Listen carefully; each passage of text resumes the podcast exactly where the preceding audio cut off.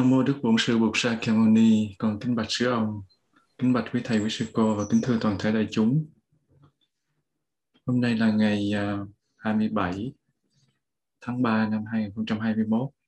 Chúng ta đang ở tại lớp Phật pháp căn bản thứ bảy hàng tuần.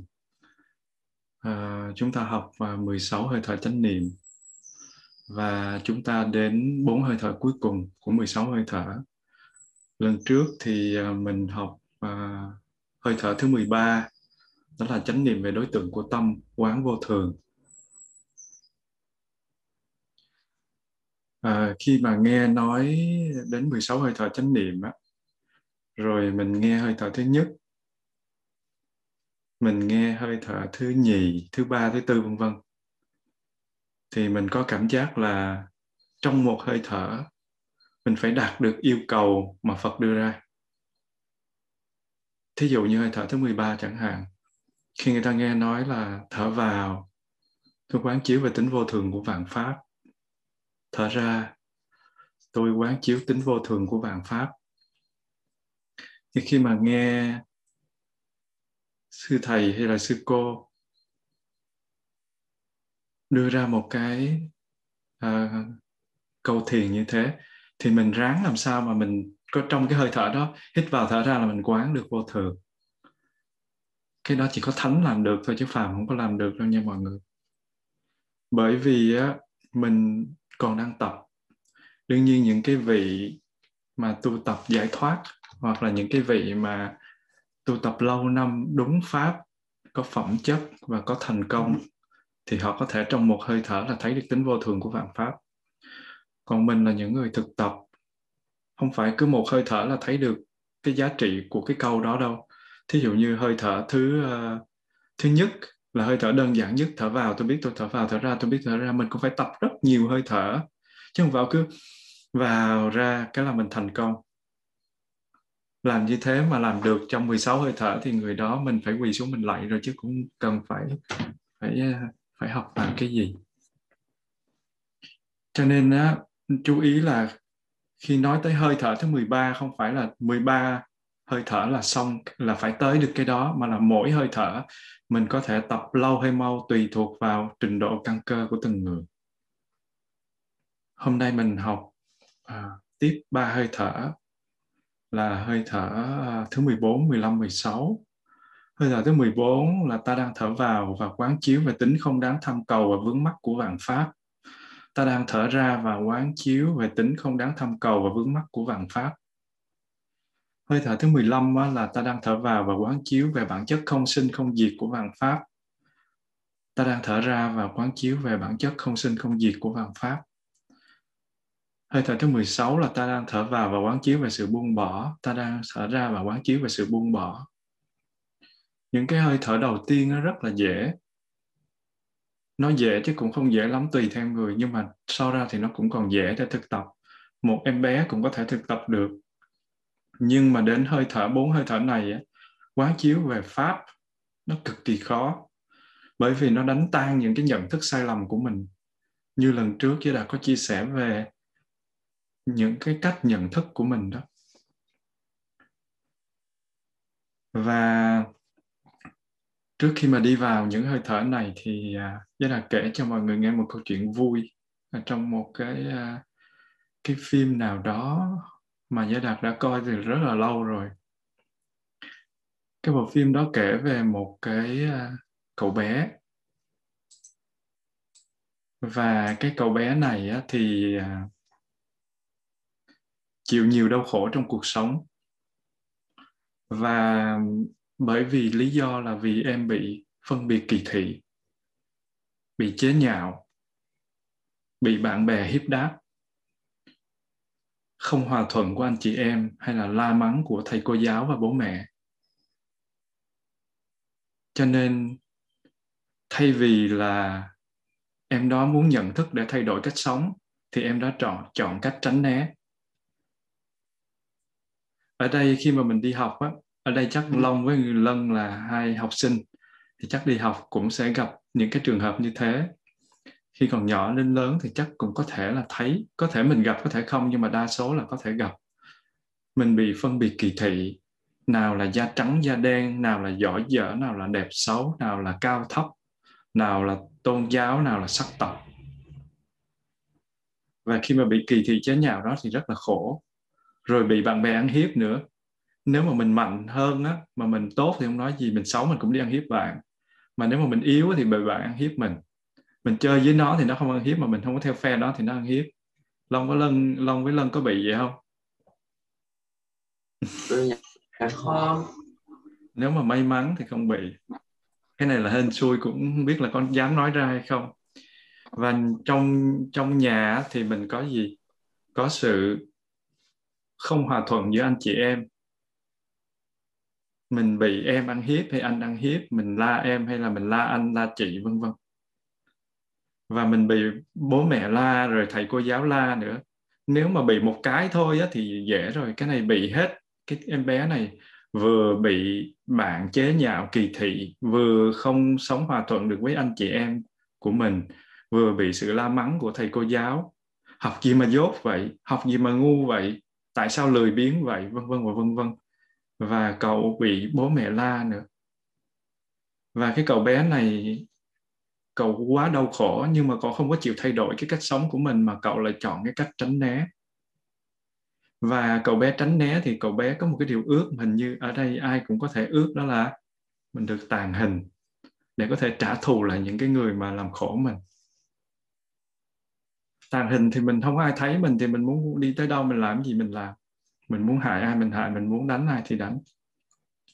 Thì có một hôm cậu bé đi tắm mà quên mang quần áo. Cho nên cái cậu bé này chạy ra ngoài để lấy. Cậu bé thì còn bé lắm, chắc là nhỏ hơn quá nhi nhiều. Và cái đứa em gái nhỏ của cậu bé đó nhìn thấy là cậu không mặc cái gì hết. Nhưng mà nó giả lơ như nó không có thấy và vì rồi trong đầu với cái ý niệm điên rồ hoang tưởng là mình có thể tàng hình trong đầu nó lúc nào nó cũng nghĩ vậy tại vì nó ước mong quá để trả thù nó ước để nó làm những cái điều đó cho nên nó luôn luôn nó muốn được tàng hình. Giống như hồi nhỏ đọc Doraemon ước mình được bay lên trên không ước mình được giống như Nobita được có một cái con mèo máy thông minh như vậy. Và khi mà nó trong đầu nó có cái ý niệm điên rồ hoang tưởng là mình có thể tàng hình cho nên lúc mà nó thấy đứa em gái nó giả lơ không thấy ấy, thì tự nhiên cái ý niệm về cái chuyện có thể tàng hình nó hiện lên trong đầu của nó. Và nó tin rằng nó có thể tàng hình. Và khi mà cái ý nghĩ điên rồ này xuất hiện thì nó muốn thử xem là có thật là mình tàng hình không? Và nó nó chạy qua chạy lại trước mặt em nó và nó không thấy em nó phản ứng gì hết. Thì nó nghĩ là nó tàng hình. Nhưng mà nó cũng chưa tin chắc nữa. Nó phải chạy ra ngoài đường để xem coi là Ờ, có có thiệt là nó tàn hình không và nó chạy ra nó nó không có một mảnh vải che thân nào cả. Không có biết là trời xui đất khiến làm sao đó. Mà cái con chó hàng ngày mà nó đi ngang á thì con chó đó nó sủa. Và bây giờ thì um, con chó đó nó không có sủa nữa. Và nó cũng chẳng thèm nhìn cái cái cậu bé này luôn. Cho dù là cậu lấy chân cậu dẫm mạnh xuống đất thử xem xem nó có đuổi không nó có sủa không thì không biết con chó hôm đó là sao nó không có sủa và để củng cố niềm tin là nó được tàng hình, thì nó chạy đến đám đông để xác nhận cái khả năng tàng hình của mình. Nhưng mà không may cho nó, cái đám đông này đang xảy ra cái chuyện cãi vã xô xát. Cho nên họ không có rảnh đâu mà họ thắc mắc về cái thằng nhóc có mặc đồ hay là không mặc đồ. Họ thấy một cái thằng nhóc mà không mặc đồ thì họ thấy cũng bình thường thôi, cũng chẳng có gì ghê gớm hết. Như vậy là nó tin rằng nó đã có thể tàng hình và cậu chạy về nhà và lên kế hoạch thực hiện âm mưu trả thù lại các nhân vật mà đã từng làm cho cậu giận, cậu hận. Và cậu nhắn tin cho một đứa bạn là cậu đã chắc chắn có thể tàng hình. Một đứa bạn mà cậu có thể chơi được. Và cái đứa bạn cậu á, nó lại vô tình, nó lại kể chuyện này cho những bạn trong lớp của nó nghe. Tại vì những cái bạn này còn bé mà. Và thế là hôm sau khi mà nó nó tin rằng nó không có uh, nó có khả năng tàng hình đó thì nó không mặc quần áo tới lớp. Và cả lớp ai cũng cứ giả vờ như không thấy nó thấy nó vậy. Tại vì được nghe cái thằng kia nói rồi và thấy nó ăn mặc như thế thì hiểu là à thằng này nó bị hoang tưởng. Và và cái niềm tin về khả năng tàng hình của nó thì đạt tới cao trào là 100% là nó đã tàng hình rồi và những cái chuyện điên rồ mà nó làm ra và hậu quả của nó phải gánh chịu thì sau đó chắc là không kể mọi người cũng có thể tưởng tượng ra được. Nguyên cả cái lớp nó giả bộ như thế rồi sau đó là người ta sẽ choảng nó một một trận và nó nó sẽ bị bị hớ về cái ờ, cái sự tưởng tượng điên rồ của mình. Khi mà nhớ về cái bộ phim này á, thì mình rất là buồn cười cho cậu bé. Một cái câu chuyện vui thôi khi mà ai thấy cậu bé không mặc quần áo á, thì cũng cười hết. Mà ai cũng thấy là nó không mặc quần áo hết chỉ có mình nó không thấy chỉ có mình nó là nó nghĩ là nó không ai thấy nó thôi nhưng mà ai cũng thấy nó hết. Hay nói đúng hơn á, là vì một cái ước mơ ngớ ngẩn nếu không gọi là ngu xuẩn nó tự lừa dối mình để rồi nó phải gánh chịu một cái hậu quả rất là thê thảm. Khi mà nghe câu chuyện đó thì mình buồn cười rất là nhiều nhưng nếu mà mình tư duy cho kỹ, thì hình như mình cũng đang tư duy và hành động giống như cậu bé đó. Không phải là mình muốn tàng hình đâu. Ở đây giới đạt muốn nói đến viên vấn đề khác. Khi mà mình tìm kiếm hạnh phúc thì mình tìm kiếm hạnh phúc giả tạo bên ngoài thôi. Và mình tự lừa dối mình mình cho đó là hạnh phúc. Y chang như cậu bé, tự cho mình tàn hình thì mình lại đi kiếm hạnh phúc và khi mà mình có khổ đau á, thì mình không quay vào xem nguyên nhân của mình bắt nguồn từ đâu. Nguyên nhân khổ đau của mình bắt nguồn từ đâu. Mình sợ hãi, mình quay ra ngoài để mình trốn tránh. Và mình có cái cái huyễn tưởng, có nghĩa là tưởng tượng ảo về một cái cuộc sống đầy màu sắc diễm lệ ở ngoài kia. Mình quay vô, mình thấy tối thui à. Mình không dám đối diện. Mỗi lần quay vào là mình thấy mờ mịt lắm. Mình không có rõ ràng mình sợ hãi khi mà mình quay về cái ngôi nhà tâm thức của mình. Bởi vì mình thực sự mình không hiểu gì về chính mình hết. Và mình lấp liếm như cậu bé đã kể trên làm, là mình giả vờ. Mình giả vờ là cuộc sống sẽ ổn. Mình giả vờ như là mình sẽ luôn sống mãi. Mình không có già chết. Mình giả vờ như mình có một cái linh hồn bất biến, như một cái thực thể thường còn.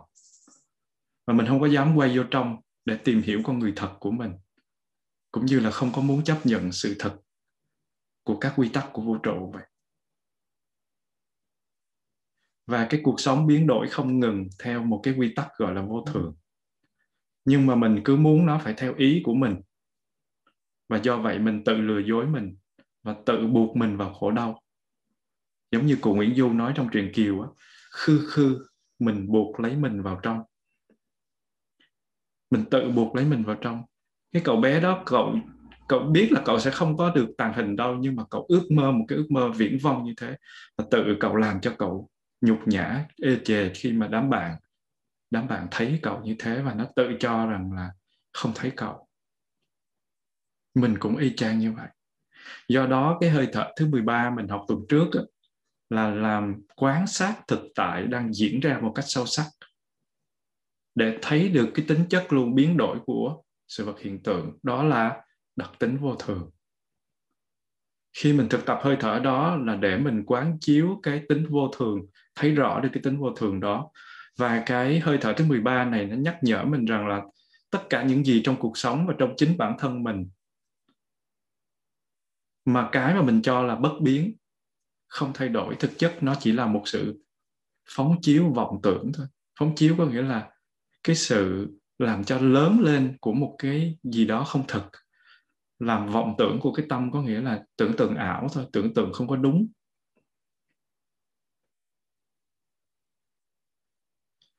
Thế giới quanh mình nó luôn biến đổi trong từng từng giây, từng phút. Mình có thể thấy được cái điều này qua sự thay đổi của thiên nhiên, qua các cái mùa mùa xuân mùa hè mùa thu và mùa đông. Ở lần trước uh, tu viện bây giờ thì đang có hai cái cây đào rất là đẹp. Cây đào màu đỏ và cây đào màu trắng. À, thầy nội tâm mới đi khóa tu về và nói là sư anh ơi hạnh phúc quá hỏi sao vậy? Ở trước này nó có hai cây đào nó vẫn còn. Lúc xem đi thì nó chưa có nở mà lúc xem về thì nó xem tưởng là nó đã nở hết rồi nhưng mà không hiểu sao ở dưới làng nở hết mà đây nó vẫn còn. Cái vẻ đẹp của thiên nhiên đó, trước đó nhưng mà nó cũng báo cho mình biết là cái gì? Nó báo cho mình biết là ở đây là mùa xuân xuân tới. Và những cái sự thay đổi của các mùa xuân hạ thu đông, nó thể hiện ở mức độ gì?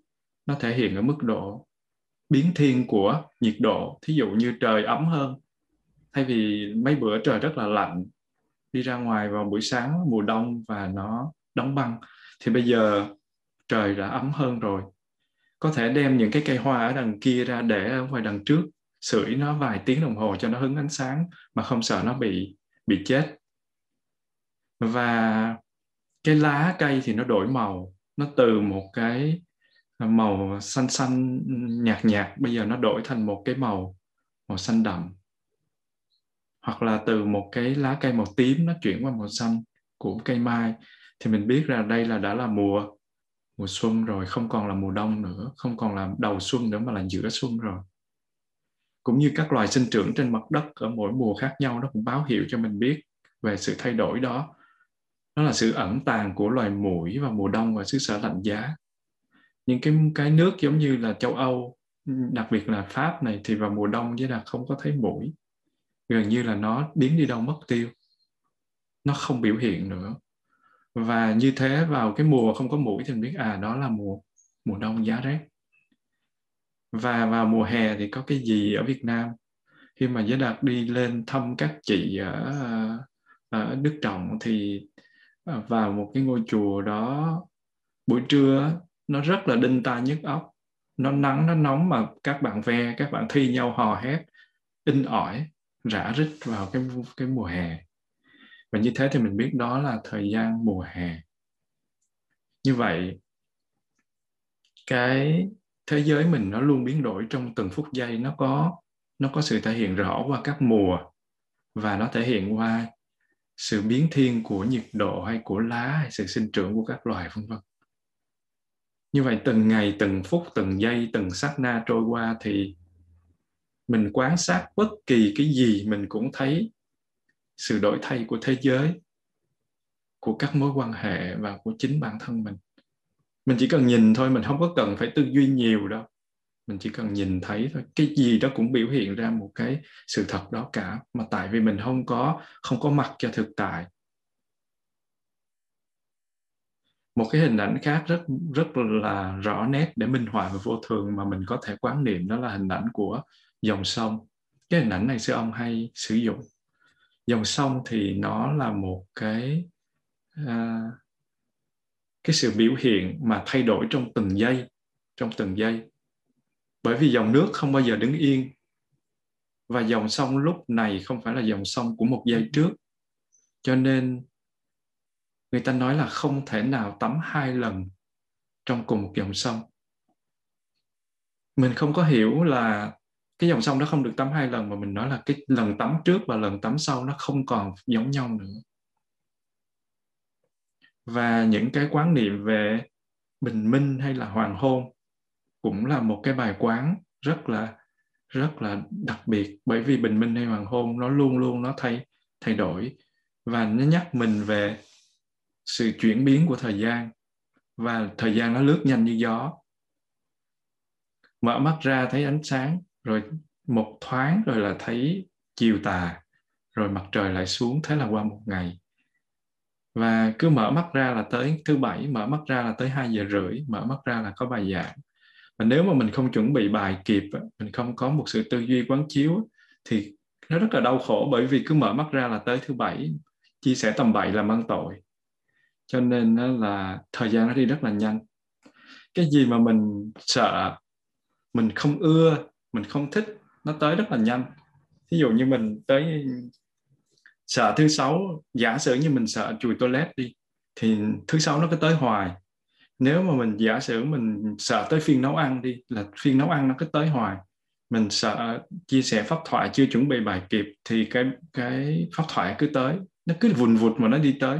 Còn cái gì mình trong đợi á, mình mua một món đồ, mình chờ lâu, thiệt lâu nó kêu ngày mai tới vậy mà mình chờ rất là lâu nó không tới cho nên á, để ý tới những sự vật hiện tượng thì mình thấy rất là rõ sự biến thiên của nó.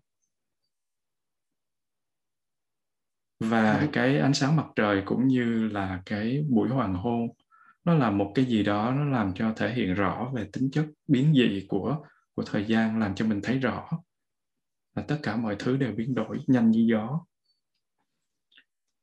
Và những cái thay đổi dễ thấy thì chính là vô thường ở thể thô mang tính chất nhất kỳ vô thường màu hết mình rất là dễ nhìn thấy, như là việc chấm dứt một mối quan hệ, hay là mình mất việc, hay là mình tìm được một công việc mới, hoặc là mình già đi, mình bệnh hay mình chết.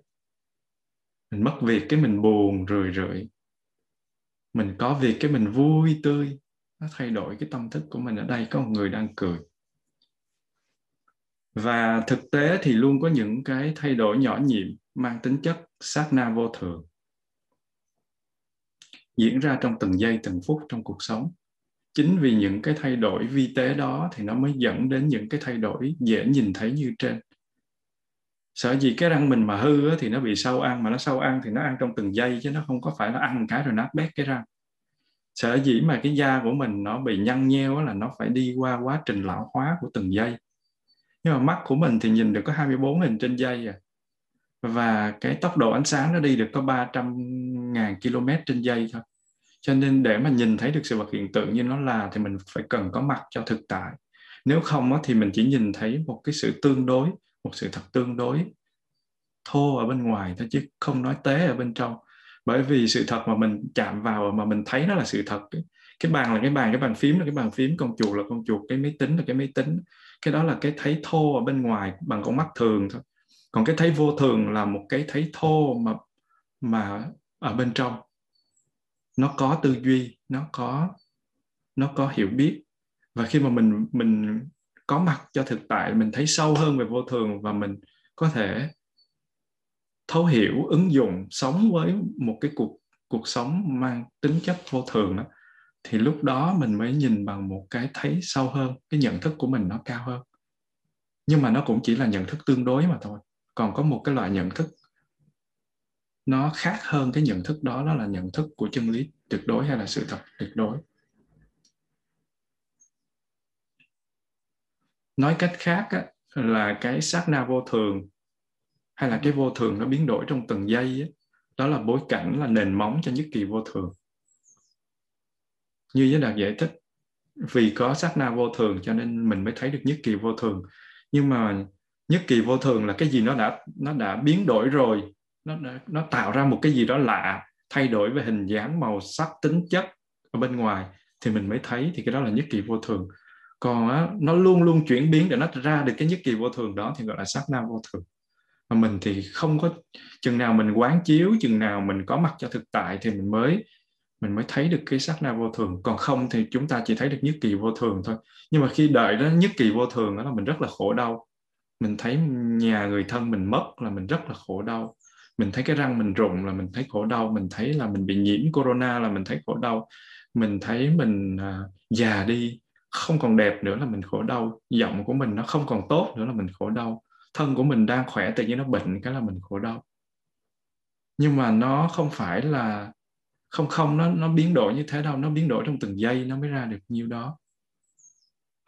Và những cái thay đổi đó vô cùng nhỏ nhặt nhỏ nhiệm mà nó nhanh đến mức mà mình không thể nhận ra được nếu mình không có mặt cho thực tại.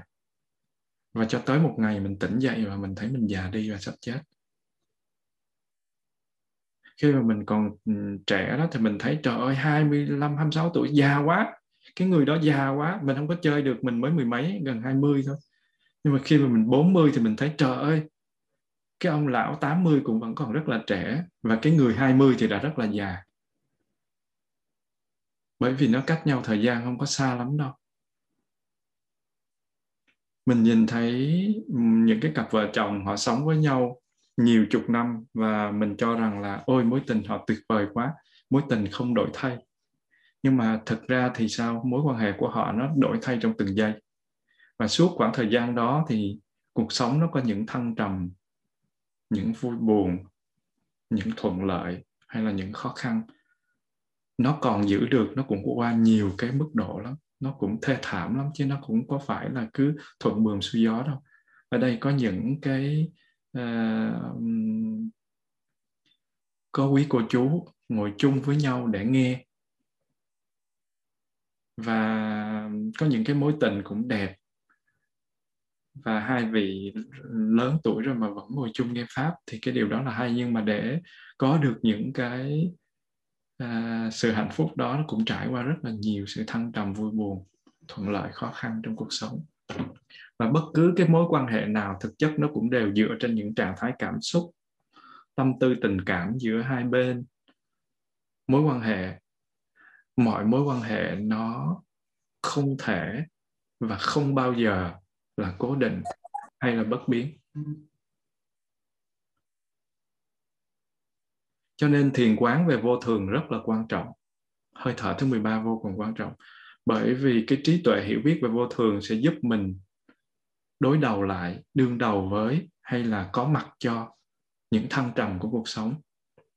Và mình mình có thể hiểu rằng là gì dù có cố gắng tới mức nào, nắm giữ hay níu kéo thì mọi thứ nó đều đổi thay hết. Không có cái gì nó không thay đổi và đó chính là chân lý của cuộc sống, không có gì là thường hành bất biến hết. Nếu mà mình thấy rõ như thế, thì cái tính tích cực của nó là gì? Mình không áp định người khác theo ý muốn của mình. Cũng như mình không phải lúc nào mình cũng có thể áp dụng được cái cuộc sống theo những gì mình mong đợi, mình muốn theo những cái ý của mình. Cái tâm của mình nó cũng vậy. Nó luôn luôn không cố định và nó luôn luôn đổi thay khi mà mình hiểu được cái tâm của mình, cái sự vô thường của tâm của mình, thì mình sẽ thông cảm được sự vô thường của tâm người khác và mình không có trách mắng, không có giận hờn, không có đau khổ và không có bi lụy. Nếu mà mình chỉ tư duy về vô thường mà mình không phát khởi cái tâm mà biết ơn á, cái tâm mà trân trọng những gì mình có, thì mình lại thấy rất là bi quan và thất vọng. Thôi rồi người yêu của mình mất rồi thôi rồi cha mẹ của mình ra đi. Thôi rồi những cái món đồ của mình nó bị hư thôi rồi a b c d d gì đó. Và mình cho rằng là nếu mọi thứ nó đều thay đổi thì có cố gắng lắm mình. Mình có cố gắng lắm thì cũng chẳng có ý nghĩa gì hết. Thì rốt cuộc mình chỉ nhận về là thất vọng thôi. Tư duy như thế là tư duy bi quan và, và tiêu cực. Cái nhìn không có đúng về thực tại nhà bác học và Sackler Darwin từng nói là gì? Những cái loài mà có khả năng sống sót không phải là những loài khỏe nhất, không phải là loài thông minh nhất, mà là những loài thích nghi nhất với sự thay đổi. Thích nghi với sự thay đổi thì sẽ sống sót, chứ không phải là khỏe nhất hay thông minh nhất. Như vậy, thiền quán về vô thường đem lại cái khả năng linh hoạt và trải nghiệm hạnh phúc nếu mình coi vô thường là những cái điều luôn diễn ra ý thức về nó thì mình trở nên rất là linh hoạt mình dễ thích nghi và mình tùy thuận sự thay đổi. Mình biết là à, mọi thứ nó đều đổi thay luôn luôn thay đổi thì cái gì nó diễn ra cũng ok hết. Mình đều có thể chấp nhận rất là nhanh. Còn không thì mình rất là bối rối trước vô thường. Và mình có thể áp dụng cái điều này để hiểu rằng là những khó khăn mà mình đã trải qua nó không bao giờ là mãi mãi hết. Tất cả nó đều sẽ đi qua hết. Và như vậy, mình khéo léo thiền quán vô thường sẽ giúp mình cân bằng trong cuộc sống và mình hiểu được rõ về giá trị cuộc sống. Mình biết trân trọng và thưởng thức những gì mình đang có trong khi mình khi mình nhận thức sâu sắc về bản chất của vô thường, của sự vật hiện tượng, để mình không có bám chấp và mình luôn luôn thanh thản, mình tự tại và mình thích ứng với tất cả những đổi thay của cuộc sống. Và cho dù một cái điều tệ hại nhất nó có thể xảy ra thì mình vẫn thấy được mặt tích cực của nó và những cơ hội tiềm ẩn trong đó để mình có thể gạt đục khơi trong. Mình đem yêu thương, hạnh phúc đến với bản thân mình mọi người. Thí dụ như trong trường hợp hiện tại của mình là covid đi. Có những người hận covid lắm, bởi vì họ, nó đem người thân của mình đi rất là xa. Có những người hận covid là bởi vì mình thiếu đói có những người hận covid là bởi vì các công việc mình bị bế tắc.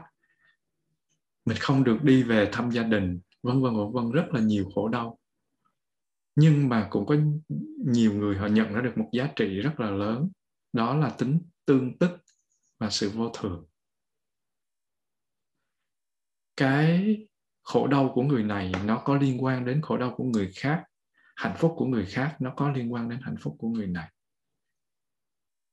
nhận thức của người này nó ảnh hưởng đến nhận thức của người khác, ảnh hưởng đến sinh hoạt, đến cuộc sống, đến đến tất cả những cái của người khác. Chứ không phải mình là một cá nhân sống trong thế giới không dính dáng gì hết. Nếu mà giới đạt đi vào trong tu viện, là đi vào trong một cái khu rừng để mà ở một mình đi chẳng hạn, thì giới đạt vẫn phải sống dựa vào thế giới, sống dựa vào quả đất, sống dựa vào các duyên, sống dựa vào sự giúp đỡ của các vị cư sĩ nếu mà mình là một người tu thì mình không thể nào sống một mình được.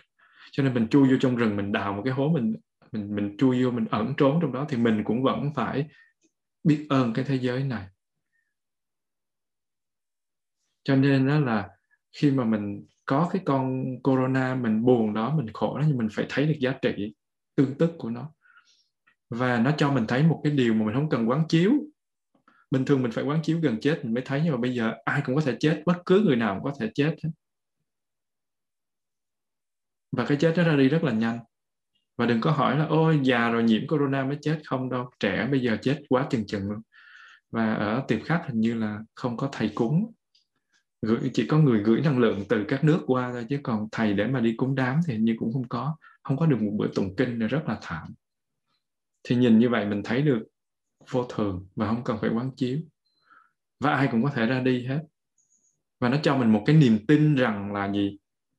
Mình cũng vô thường. Và mình chuẩn bị sống sao cho tốt.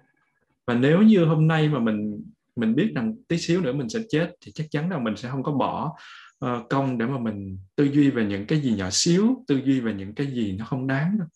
ai đó nợ mình 500 ngàn hay là những cái phần khác nó không còn quan trọng nữa và ai đó mà làm khổ đau, làm cho mình khổ, nói xấu mình điều hay là cái điều gì đó, nó không còn quan trọng nữa. Quan trọng là tôi chuẩn bị chết kìa. Quan trọng là tôi chuẩn bị gì cho cái chết. Và nếu như cái người thương của mình đó mình đang giận họ một cái chuyện gì đó mà họ, chút xíu nữa họ ra đi, thì chắc là mình sẽ không có giận họ nữa đâu. Mình sẽ thương họ vô cùng. Và cái thiền quán vô thường này, nó giúp cho mình trưởng dưỡng và vun trồng các hạnh phúc an lạc nơi tự thân mình mỗi ngày. Và nó cũng dẹp bỏ mọi cái vướng mắc bám chấp của tâm để chạm đến thực tại, cũng như chú tâm vào những gì thực sự là quan trọng của cuộc sống của mình thôi, chứ không có chú tâm vào những cái gì nó không có đáng giá. Và đây cũng chính là ý nghĩa của hơi thở thứ 14 đó là đang thở vào và quán chiếu về tính không đáng tham cầu và vướng mắc của vạn pháp. Ta đang thở ra và quán chiếu về tính không đáng tham cầu và vướng mắc của vạn pháp.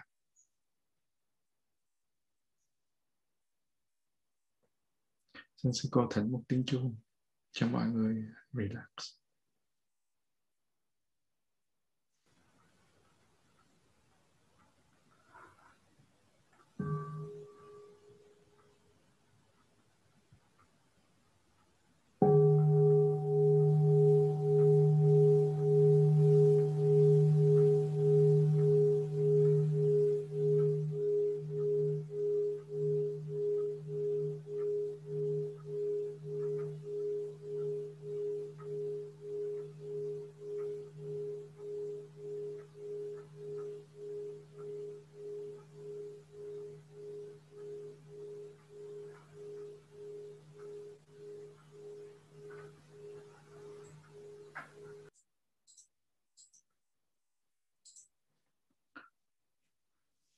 Cái tại sao cái uh, hơi thở thứ 14 lại là quán chiếu tính không đáng tham cầu và vướng mắc? Tại sao vô thường rồi lại tới lại tới không đáng tham cầu và vướng mắc? Là bởi vì vô thường nó sẽ dẫn đến tàn hoại. Khi nói vô thường có nghĩa là nói đến sự biến đổi. Mà có cái gì biến đổi nó không dẫn đến tàn hoại đâu một bài nhạc mình nghe hay rồi thì nó cũng phải kết thúc. Có những cái bài nhạc nghe hay quá cứ để nghe đi nghe lại một ngàn lần và lúc mà nghe nó không có muốn nó kết thúc. Muốn nó cứ phải liên tục liên tục. Một cái đoạn phim coi đó, mỗi lần mà nếu mà là một phim dở thì mình không có muốn coi rồi. Nếu mà một đoạn phim hay thì mình coi mình cứ muốn là nó còn mãi. Mà coi tới cái tập gần tập cuối rồi là rất là buồn tại vì nó sẽ mất nó sẽ hết. Nhưng mà phim thì phải hết nhạc rồi phải kết thúc chuyện rồi nó cũng phải chấm dứt. Một đóa hoa có tươi đẹp đến đâu rồi nó cũng phải úa tàn. Nếu mà mình bị vướng vào đóa hoa đó thì mình sẽ khổ. Một người đẹp đến đâu rồi cũng trở nên già bệnh chết. Khi ở cái tuổi còn còn xuân thì ai cũng luyến tiếc, không có muốn, không có muốn nhìn kỹ, nhìn thật. Làm giống như cậu bé đó, cứ muốn cho tàn hình cho người ta cái công nhận mình tàn hình. Nhưng mà mình đâu có khả năng tàn hình thì cái đóa hoa kia nó cũng có khả năng để mà nó nó giữ sắc đẹp của nó và con người cũng vậy. Không thể nào. Và một mối tình yêu đẹp đến đâu rồi cũng phải chia ly thôi hai người cũng phải đi theo hai hướng. Một người thì đi tái sanh đầu này, một người thì đi tái sanh đầu kia. Chưa chắc đã gặp nhau ở kiếp sau. Cho nên sự vật hiện tượng hay còn gọi là vạn pháp, nó đều vô thường. Và vì vậy cho nên sự vật hiện tượng nào cũng đang trên con đường đi tới tan rã hết một đóa hoa hay là một đám mây, một cái cội cây hay là một cái thân của mình, con người, hay là một cái hành tinh, kể cả vũ trụ này, tất cả đều đang đi tới tàn hoại. Bốn cái quá trình của mỗi sự vật hiện tượng được biết đến là gì? Thành, trụ, hoại, không. Hay là sinh, trụ, dị, diệt? Mà tiếng việt của mình có thể hiểu là cái gì nó cũng được hình thành. Xong rồi nó tồn tại xong rồi nó biến đổi, xong rồi nó tàn hoại đi. Thì mình gọi là sinh trụ dị diệt hay là thành trụ hoại không? Ngày xưa đức phật chỉ cái phương pháp cửu tưởng quán cho những người vướng mắc ái dục. Là quán chiếu về sự tan rã và tàn hoại của một thể xác. Từ khi nó trương phình lên cho đến lúc nó tan thành tro bụi qua chính cái giai đoạn. Và các vị sư, các vị thầy phải ra bãi tha ma để quán quán xác chết và ra chỗ nghĩa trang và ngày xưa thì ở ấn độ à, và cho đến bây giờ cũng vậy có rất là nhiều cái hình thức để để à, giúp cho người mất. Có thể hỏa, hỏa táng có thể là đốt thân bằng lửa để thiêu. Có thể là thủy táng quăng ở trên sông Hằng. Xác chết lình bình trôi và cho tới bây giờ cũng vậy hay là địa tán chôn dưới đất? Hay là điểu tán cho chim ăn? Hay là không tán để lên trên cây cho cho chim quả tới mổ hoặc cho thú nó trèo lên ăn? Có rất là nhiều cái cách để để mà giúp cho người mất. Và như thế thì khi mà mình muốn quán chiếu sắc chết, thì mình chỉ có thể là ra những cánh đồng hoặc những cái bãi tha ma để mà mình quán sắc chết thôi nhưng mà ngày nay có cần phải như thế không? Không, mình không cần phải ra đó đâu. Vậy thì mình đi đâu để mình quán sát chết? Mình đi lên youtube. Mình lên youtube thì youtube nó giúp cho mình tu. Và nếu như mình biết chọn lựa, xem nghe đúng đắn thì mình có được những cái cái clip, cái tài liệu để cho mình mình học đừng có nghe nói youtube giúp cho mình tu cái là cứ lên youtube hoài là, là chết. Mình phải biết cách chọn lựa phải có trạch pháp đàng hoàng. Bây giờ mình à, hãy thư giãn 5 phút để mình xem quá trình biến đổi đi đến toàn tàn hoại của của mình. Mà nó rất là dễ thương nó không có kinh dị lắm đâu. Mọi người ai rồi cũng giống như thế hết. Ai rồi cũng là một người già cả và những cái người trẻ kia đang ngồi ra sung sức kia kìa, nhớ nhìn thấy cái hình ảnh đó. Và đừng có tự hào với sắc đẹp và tuổi trẻ của mình. Thời gian nó qua rất là mau. Và khi mà mình mình lớn tuổi, mình sáu mấy bảy mươi, thì nhiều khi người trẻ họ nghĩ mình là một bà già hay ông lão. Thật ra mình cũng muốn mình trẻ lắm, cho nên có nhiều người họ cũng còn nhí nhảnh cũng còn duyên dáng cũng còn muốn nó đẹp lắm. Ai cũng vậy hết. Thực ra một người già chỉ là một người trẻ mà mà da nhăn thôi và cơ thể yếu thôi. Cho nên khi mà hiểu được điều đó thì mình sẽ không có không có khinh thường người già và mình cũng đừng có bị à, cái tuổi trẻ và sắc đẹp nó nó lôi kéo mình để rồi có những quyết định sai lầm. Cho nên vô thường nó sẽ đem đến cho mình một cái nhìn rất là đẹp một cái nhìn rất là đúng. Xuân diệu có nói một cái câu trong bài thơ là xuân đang tới nghĩa là xuân đang qua, xuân còn non nghĩa là xuân sẽ già.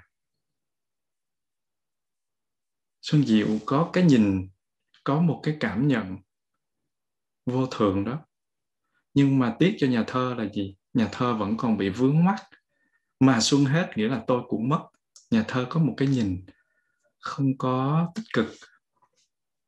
Lòng tôi rộng nhưng đựng trời cứ chật, không cho dài thời trẻ của nhân gian. Muốn níu kéo lại cái cái cái thời gian thời gian đâu phải là thứ để mình níu kéo. Biết là níu kéo không được thì ngồi đó mà than thở làm gì? Và như vậy, mình nhìn cái thân mình như thế, mình nhìn để xem bây giờ mình đã mười mấy tuổi hai mấy tuổi ba mấy bốn mấy năm mấy sáu mấy bảy mấy thậm chí là tám mấy. Hồi nào đó mình còn rất là trẻ trung. Chỉ cần nháy mắt vài cái thôi. Đặc biệt là những cái người sáu mấy tuổi bảy mấy tuổi tự nhiên họ thấy trời ơi sao nhanh già quá. Và cỡ như tuổi của những cái vị bốn mấy năm mấy thì cũng tự nhận là cũng đã, đã chấp nhận mình già rồi. Tới 30 chưa đâu cỡ tuổi như thế đạt trở lên là tự nhiên đã biết mình già. Nếu mà ai có tuệ giác sớm hơn á, thì việc nắm được cái quy luật này sớm hơn thì sẽ đỡ khổ hơn. Còn không mà chờ nó già rất là đau khổ. Mình rất là muốn đẹp mình rất muốn được người ta công nhận mình đẹp. Nhưng mà cái cái vẻ đẹp đó nó thoáng qua thôi. 20 năm hay 30 năm tuổi xuân không là cái gì cả. Khi còn trẻ thì mình thấy nó dài nhưng mà khi già rồi mình cưới vợ hay là cưới chồng rồi là mình thấy nó không còn gì nữa hết. Lo một chút xíu cho con giặt ba cái tả cho con hay là chở con đi chợ cái là rồi mình già ngắt rồi. Đi qua đi lại cái nữa là chui xuống xong. Còn cách mặt đất không bao nhiêu đâu. Cho nên á, cái thân của mình á mình chỉ cần để ý tới nó thôi. Mình không có cần phải tư duy. Tại sự thật không cần phải tư duy đâu. Nhanh lắm. Và nếu mà em bé kia nó biết nó thành một cái bà già như thế thì chắc là nó sẽ rất là khủng hoảng. Ở đây thì mình có 5 phút nhưng thực sự ra 50 năm nó cũng giống như 5 phút thôi à. Và như thế thì cái thân nó như thế cái tâm mình nó cũng như thế. Cái tâm ý mình nó có sắc sảo hay là nó có lanh lợi thì già rồi mình cũng sẽ trở nên lẩm cẩm và trầm lục thôi. Mình không có mình không có giữ mãi được sức khỏe của mình. Cho nên khi mà mình lớn tuổi á, thì mình nói tới một chuyện mình nói tới mấy chục lần luôn. Và mình cứ tưởng là mình chưa nói té ra là con cháu của mình nó nghe nhắc đi nhắc lại, nhắc đi nhắc lại, nó nó chán quá, nhắc hoài, có một chuyện mà nhắc hoài. Và mình ăn rồi thì mình tưởng là mình chưa ăn. Và ai hỏi tới, tôi đã ăn đâu? Làm cho cái người bị chăm sóc mang tiếng là chăm sóc không không không có đàng hoàng. Và nếu mà mình tu không khéo già mình bị mất, bị lỏng một chút thì mình sẽ như thế. Không có xa đâu với đạt là có tới gần hai người. Có những chuyện kể thì đương nhiên mình không có phải là mình không muốn nghe, nhưng mà kể nhiều quá, giống như là chưa mới mở miệng ra tôi biết rồi. Nhưng mà nếu mà chặn lại không cho nói tiếp thì thấy tội. Mình cho nói thì giống như cũng tốn thời gian. Nhưng mà cũng phải chấp nhận nghe thôi. Và do đó khi nhìn như thế, mình cảm thấy giật mình mình lại, thương mình xót xa.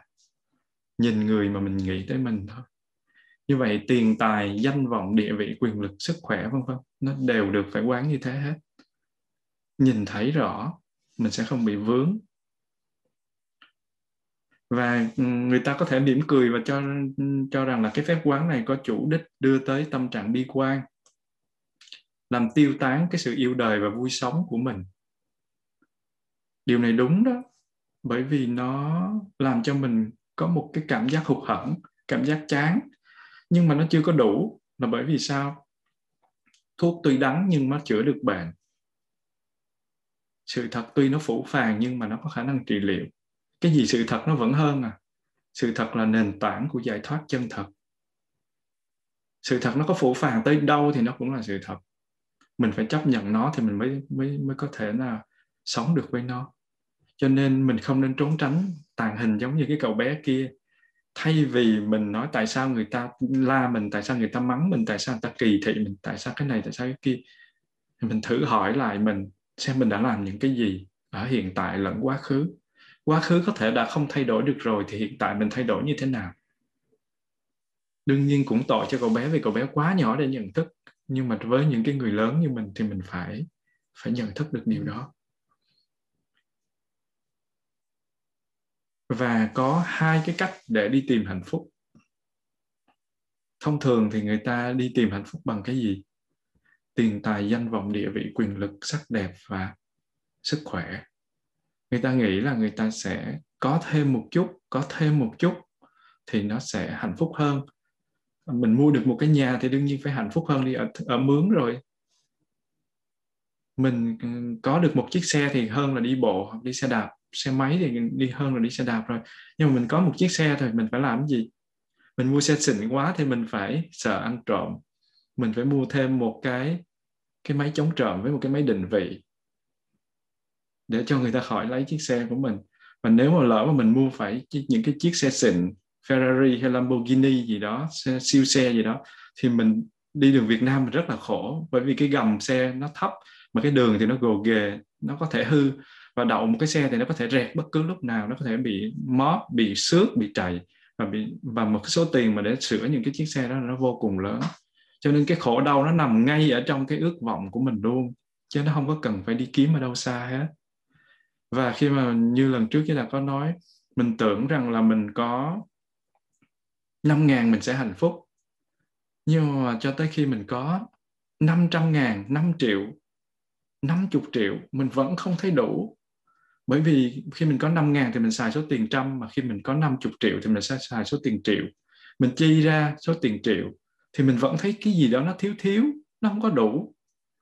Và như thế thì thực ra đủ hay không nó do tâm thức của mình, nó do cái cái nhận thức của mình, chứ không phải đủ là có bao nhiêu tiền thì đủ. Một người nghèo, họ vẫn có thể sống hạnh phúc, nhưng mà một người giàu nứt vách đổ tường luôn họ vẫn không thấy đủ và họ vẫn khổ đau. Cho dù là số tiền của họ làm ra rất là lớn cho dù họ rất là đẹp rất là thông minh cho dù họ làm rất là nhiều điều có thể là làm cả điều tốt cho mọi người nữa nhưng mà bản chất của cái sự thật của cuộc sống thì họ lại không nhận ra. Họ lại làm giống như cậu bé tàng hình kia để rồi khi quay lại họ rất là khổ. Và như thế truy tìm hạnh phúc bằng cái cách chạy theo á, cực lắm vô cùng cực có một cái cách tìm hạnh phúc thứ hai, khỏe hơn một chút. Thay vì chạy theo thì mình bỏ qua bằng cách là xả. Hơi thở thứ 14 này nó nhắm đến quán chiếu về tính cách tàn hoại của vạn pháp. Để mình làm gì? Xả. Để mà mình ly tham và mình vô dục. Mình thấy nó không đáng thì mình không có mong cầu thôi giống như mình thấy ờ, tích tắc một đứa bé thành một cái bà lão rồi thì mình đâu có còn nó thôi thôi chạy theo nữa. Khi mình hiểu rõ nó, mình nắm rõ nó thì mình không còn bị vướng. Thì cái đó mình không có còn mong muốn, không có còn bị vướng nữa thì cái đó gọi là vô dục thì mình không có còn bị vướng thì mình gọi là ly tham. Vô dục có nghĩa là không đáng để cho mình thèm khát và không đáng để cho mình theo đuổi. Ly tham là không đáng để cho mình vướng mắc. Mình lìa bỏ nó đi thì gọi là ly tham giống như là cái con thiêu thân nó lao mình vào lửa mà nó không biết rằng làm như thế thì nó sẽ bị cháy ở trong trong lửa, trong vòng tích tắc là nó sẽ bị cháy. Cho nên cái phương pháp quán chiếu để mình thấy được đối tượng của thèm khát kia nó vốn chứa đựng nguy hiểm và độc hại. Giống như mình con cá nó thấy mồi thì nó nó tới nó đớp thôi. Mình câu cá là mình phải dùng mồi. Mà con cá nó chết cũng vì miếng mồi mà nó không hiểu rõ miếng mồi đó để làm cái gì thì nó sẽ chết. Cho nên mình phải nhìn kỹ cái đối tượng mà mình đang theo đuổi là gì, tiền tài, danh vọng, địa vị, tiền bạc, quyền lực, sức khỏe, sắc đẹp, vân vân. Tất cả đều có nguy hiểm ở trong đó. Nó có đáng để mình theo đuổi không? Cái gì đáng để mình theo đuổi? Cái gì đáng để mình phải hy sinh cuộc đời vì nó? Nếu như nó không đáng thì đừng có đi theo. Cái đó gọi là xả ly. Cái đó gọi là quán chiếu về tính không đáng tham cầu và vướng mắc hay còn gọi là vô dục. Và khi mà mình quán chiếu vô dục được rồi thì mình có tự do. Mình có sự thảnh thơi mình có hạnh phúc an lạc. Bởi vì mình thấy được những cái hoạn nạn những cái tai ương trong đó cho nên mình không có muốn dính nữa mình không có muốn liên liên hệ tới. Đó là kết quả của quán chiếu không đáng tham cầu và vướng mắc. Và ở trong cái kinh uh, Samadhi có nghĩa là kinh tuổi trẻ và hạnh phúc đó, thì à, Đức Phật có dạy là cho vị thiên nữ là gì? Không biết rõ ái dục, mới vướng vào ái dục. Tâm ái dục không sinh thì ai quyến rũ được mình? Mình là cái người tự do. Người tự do thì sẽ có hạnh phúc. Không có tự do thì sẽ không có hạnh phúc. Và một người tu quan trọng nhất là tự do tự do không có phải là muốn làm gì thì làm. Tự do mà kêu là tôi muốn giết người thì tôi giết, tôi muốn ăn thì tôi ăn, tôi muốn ngủ, tôi ngủ, tôi muốn làm gì làm. Thì cái đó không phải là tự do. Cái đó là sai. Tự do là tự tại trong ràng buộc. Ràng buộc mà mình lại không có bị bị khổ não thì đó gọi là tự do. Và hạnh phúc có nghĩa là tự tại trong khổ đau. Khổ đau nó đang diễn ra đó mà mình không có bị nó cuốn, thì cái đó mới gọi là hạnh phúc thực sự chứ không phải hạnh phúc nghĩa là không có khổ đau, tại vì khổ đau nó sẽ chạy tới, nó thăm mình hoài à. không có hôm nay thì hôm khác, không có giây này thì giây khác, không có phút này thì phút kia, không có đời này thì đời khác, không có kiếp này thì kiếp khác thôi. Cho nên hạnh phúc nó được định nghĩa là gì? Tự tại trong khổ đau và tự do có nghĩa là tự tại ung dung trong ràng buộc. Và khi mà mình thấy rõ giá trị không thực của cái đối tượng mà mình tham đắm, mình vướng mắc rồi á, thì mình xả ly và cái hơi thở thứ 14 này nó có giá trị là làm cho mình xả ly ly tham hay là quán vô dục hoặc là thấy được tính chất không đáng tham cầu và vướng mắc, để rồi không có bị dính mắc, vướng mắc vô trong đó, để có được sự giải thoát tự do. Và như thế, cái việc mà xả ly, nó lại đem lại hạnh phúc. Mình, nhiều khi mình nhận một món quà mình thấy rất là sung sướng, mình thấy rất là hạnh phúc.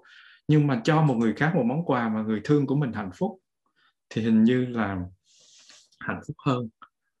Mọi người chắc là cũng là từng là những người trẻ.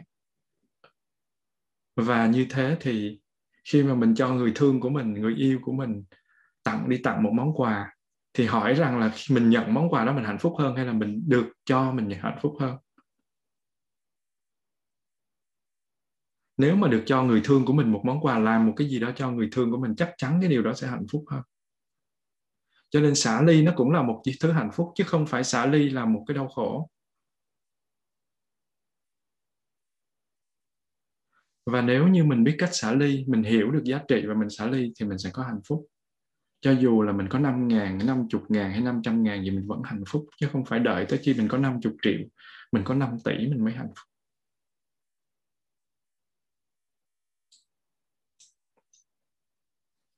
Và đó là hơi thở thứ 14 và bây giờ xin uh, sư cô cảnh nghiêm cho mọi người hướng dẫn mọi người thực tập hai hơi thở này trong vòng 5-10 phút gì đó.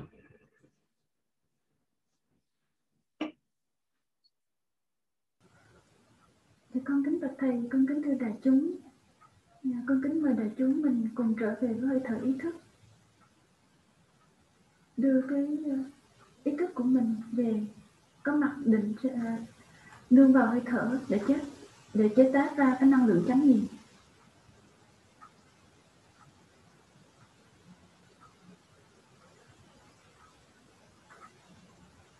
Thở vào.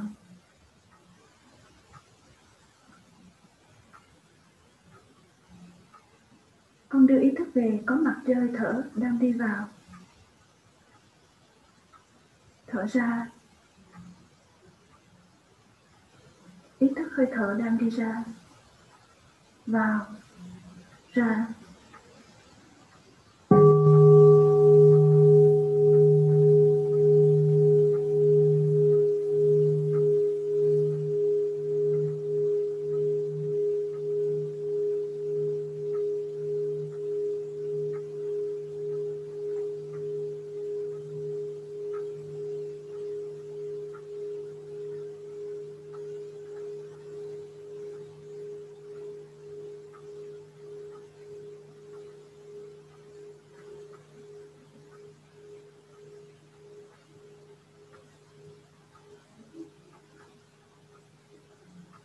thở vào con đem ý thức về, tiếp xúc với sự vật hiện tượng. Có thể là một đối tượng, là hình hài của mình, hay là ngũ dục. Thở ra, đi vào đối tượng. Vào, tiếp xúc với đối tượng. Ra đi vào đối tượng.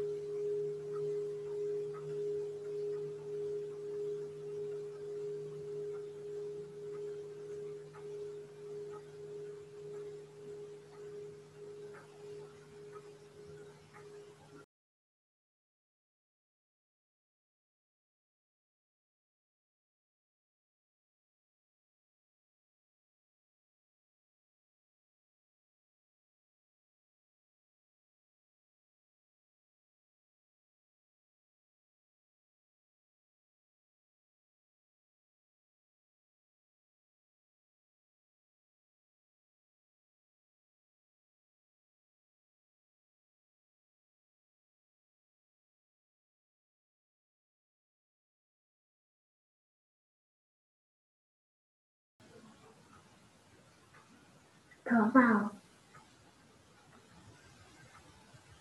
Con quán chiếu về bốn quá trình thành trụ hoài không của đối tượng.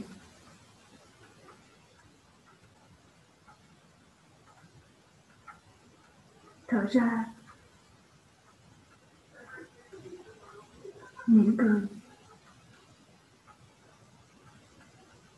Vào quán chiếu. Bốn quá trình thành trụ hoài không của đối tượng. Ra mỉm cười.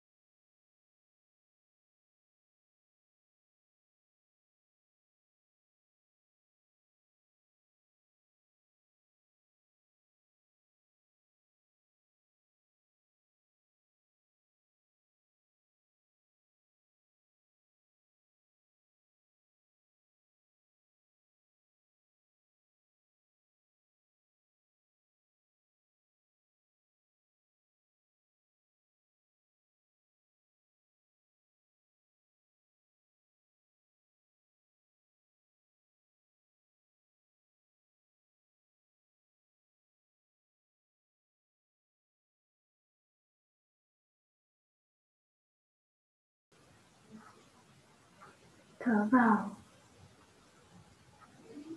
Con hiểu được tiếp chạm được bản chất vô thường của sự vật hiện tượng. Thở ra. Thấy rõ, tính không đáng tham cầu và vướng mắc vào đối tượng.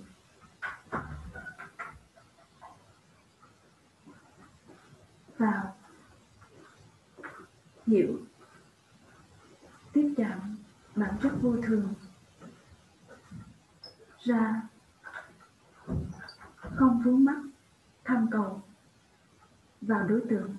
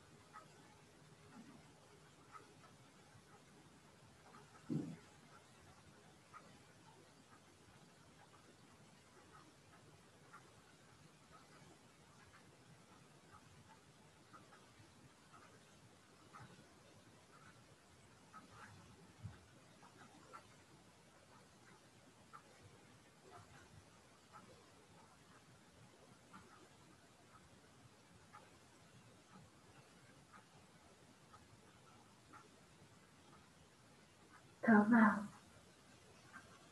Thấy được sự tự do. Khi không bị vướng mắc, tham cầu và đối tượng, thở ra trong quý giây phút tự do. Vào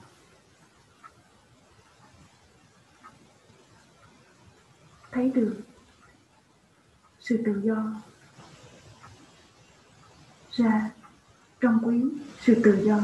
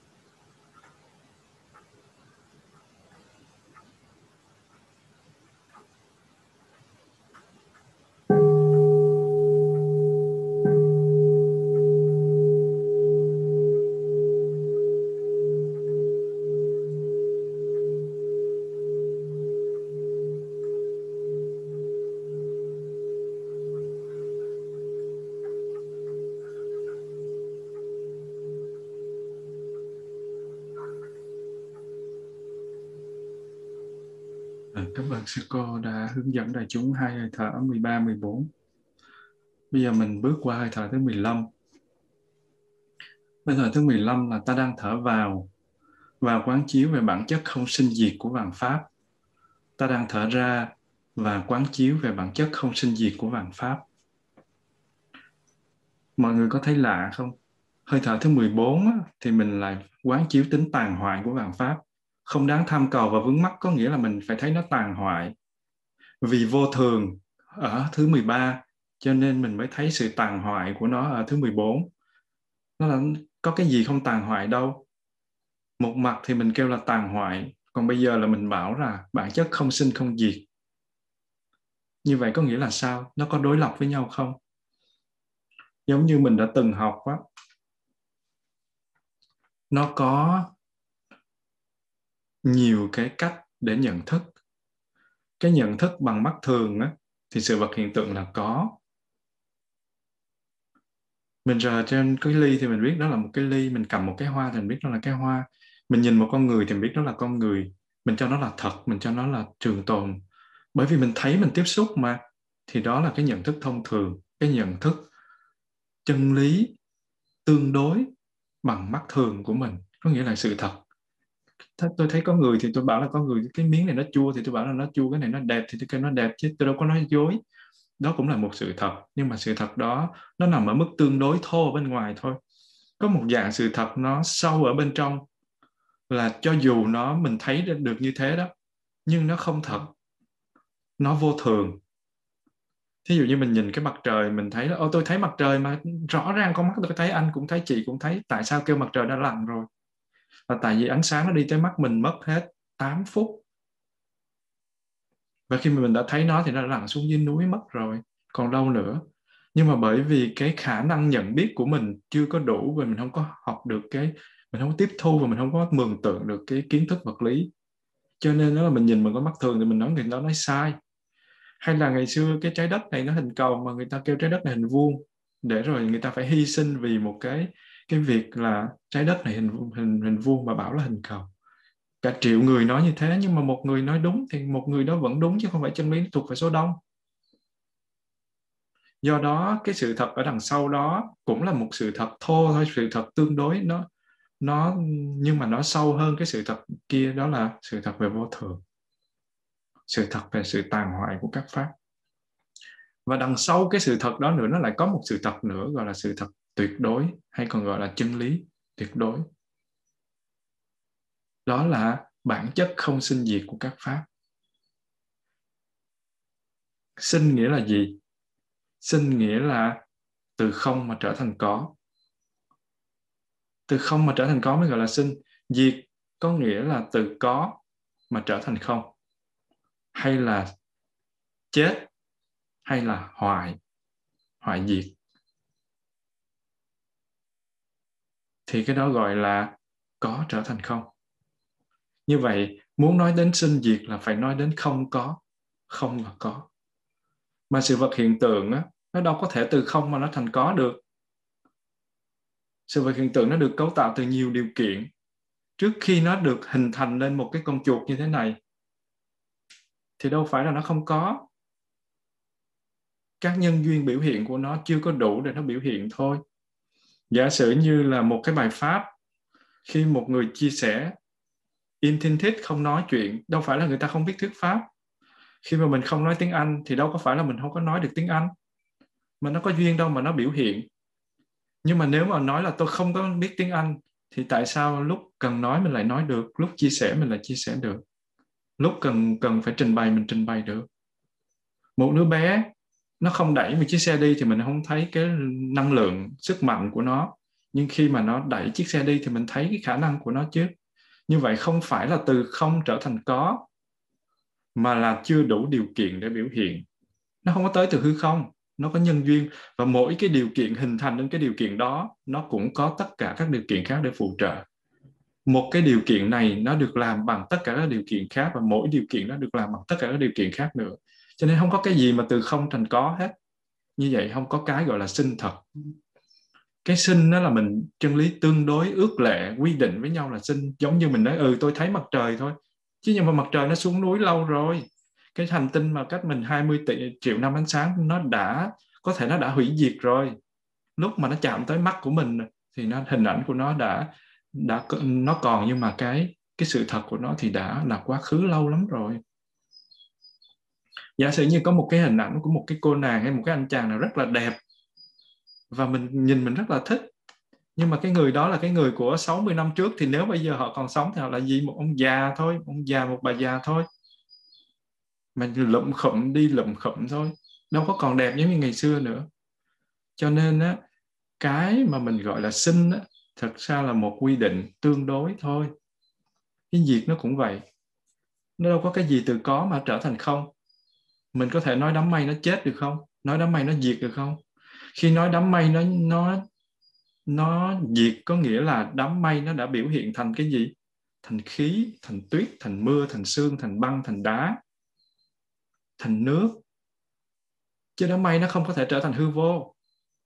Nó biểu hiện khác thôi. Điều kiện của nó, đám mây nó nó nó xuống thành mưa, rồi nó chảy ra sông, rồi đi ra biển, rồi bốc hơi thành khí, rồi tạo lại, tạo thành mây như vậy thì trong cái vô thường nó có cái gì trong đó? Nó có cái thường. Và năng lượng nó không tự nhiên sinh ra hay mất đi, nó chỉ chuyển hóa từ dạng này sang dạng khác. Như vậy nói đám mây diệt thì phải hiểu là gì?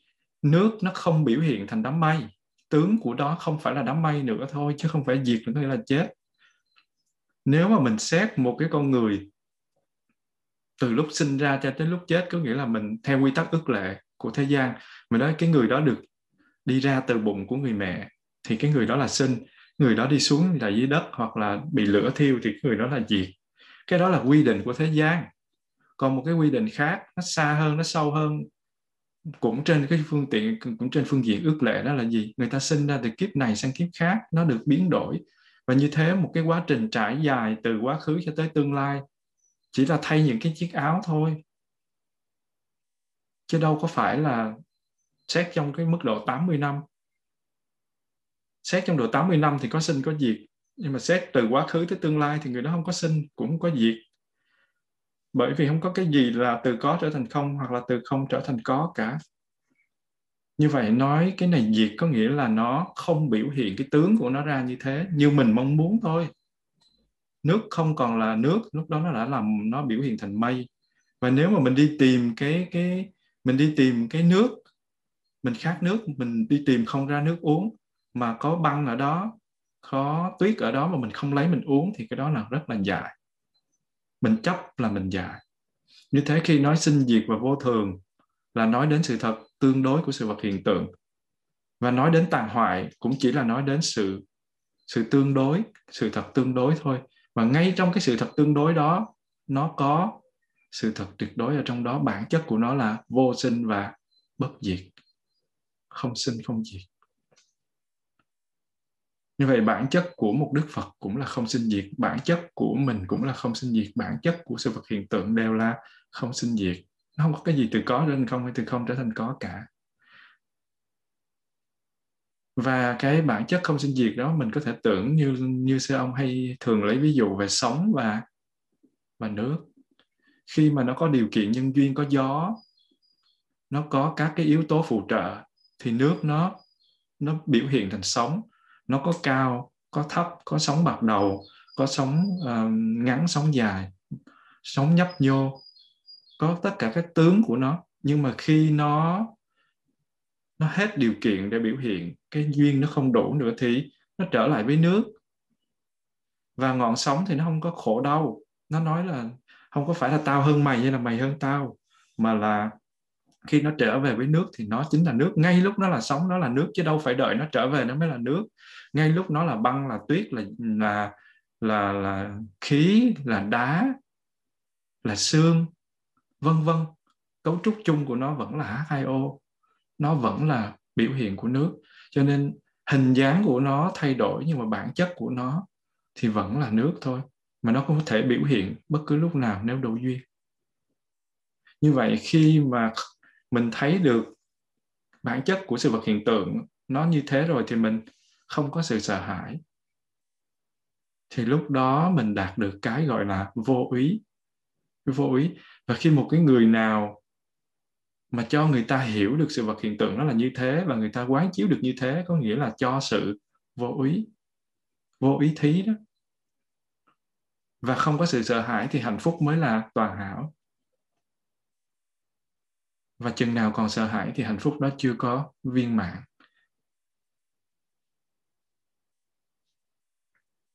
nếu như mà mình hiểu được điều đó thì mình sẽ không có đau khổ, mình sẽ không có so sánh đúng, sai, phải, trái, còn, mất, trắng, đen và khi mà thấy được tự tính vô sinh bất diệt của mình thì nó cũng giống như đám mây ấy nó không có sự sợ hãi. Lúc đó mình có hạnh phúc thật sự. Mình có thể quán chiếu được hồi ngày xưa đức phật có dạy cho các vị đệ tử cái cách mà để quán chiếu cái sự thật về về vô sinh bất diệt. Thí dụ như là cái vật ở trước mặt của giới đạt đây ấy, thì khi mà mình nhìn thấy nó thì mình thấy cái tướng sinh diệt của nó là cái thấy. Nhưng mà 20 năm sau nếu như là còn sống, cái thấy đó có thể là cái miếng đó nó bị hư, có thể là nó đã cũ, có thể nó đã bị hoại. Nhưng mà cái thấy nó không có đổi. Cái thấy nó không có già đi. Khả năng thấy không già đi. Có thể là mình thấy mọi thứ nó mờ đi. Mắt của mình nó mờ đi hoặc là mình không còn cái mắt, còn để mà thấy nữa, thấy cái sự vật đó nữa. Nhưng mà mình còn thấy không? Mình vẫn còn thấy, nhưng mà thấy không có cái vật đó thôi, chứ không phải là không thấy. Và cái sự thấy nó không có già đi. Cái nghe cũng vậy. Khi mà mình nghe mình nghe rất là nhiều âm thanh. Mình xúc với rất là nhiều âm thanh. Tiếng chim hót, tiếng xe chạy, tiếng cây tiếng gió tiếng lá đung đưa tiếng của những cái uh, âm thanh khác rất là nhiều. Rồi nghe tiếng dế kêu nếu mà mình tịnh tâm.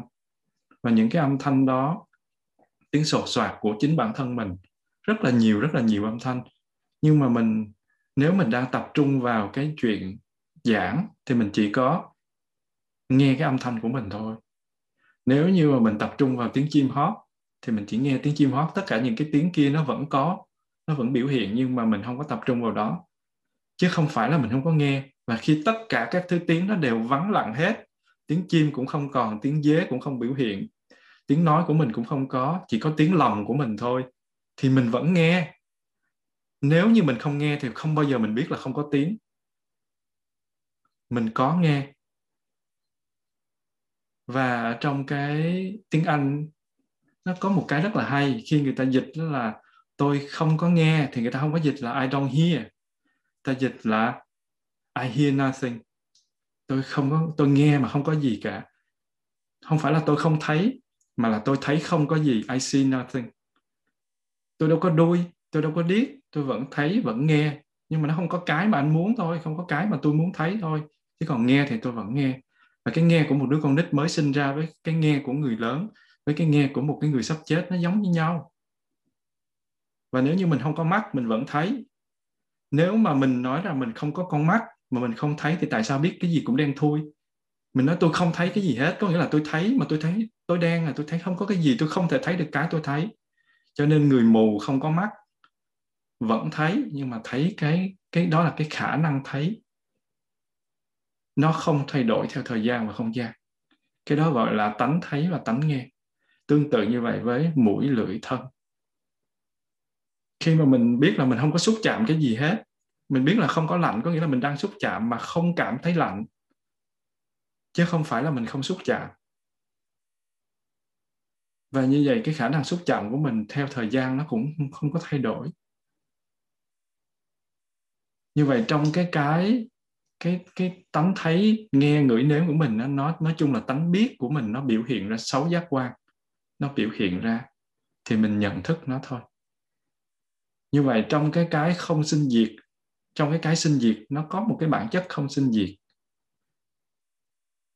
Và sự vật hiện tượng thì nó được làm từ nhiều điều kiện và các điều kiện. Mỗi điều kiện nó được làm từ nhiều điều kiện khác. Nó tương tức lẫn nhau và nó không có cái gì gọi là đầu hay cuối mình dùng một cái từ này để mình định nghĩa, một cái từ kia và mình dùng một cái từ khác để định nghĩa từ này. Cuối cùng là từ nó xuất phát từ đâu? Từ các định nghĩa để hỗ trợ cho nó ra một định nghĩa thôi. Chứ không có cái nào mà được sinh ra hay là được mất đi cả. Thay vì mình định nghĩa từ ung dung thì mình nói nó là tự tại. Thay vì mình nói nó tự tại thì mình định nghĩa nó ung dung. Thay vì mình dùng tự do thì mình nói nó không ràng buộc. Thế thôi. Và khi hỏi không ràng buộc nghĩa là gì thì mình dùng từ khác để định nghĩa thôi. Như vậy cái sinh diệt nó chỉ là ý niệm của mình thôi. Và cái sự thật tuyệt đối như giới đạt đã chia sẻ trong những cái phần đầu của lớp, sự thật tuyệt đối nó chính là cái không sinh không diệt. Quán về sự thật tuyệt đối chính là quán cái không sinh không diệt đó. Và khi mà mình nghĩ về một cái điều gì nó ảnh hưởng đến mình á, thực tế thì ngay lập tức mình nghĩ về một cái điều gì đó thì điều đó nó ảnh hưởng đến mình ngay lập tức.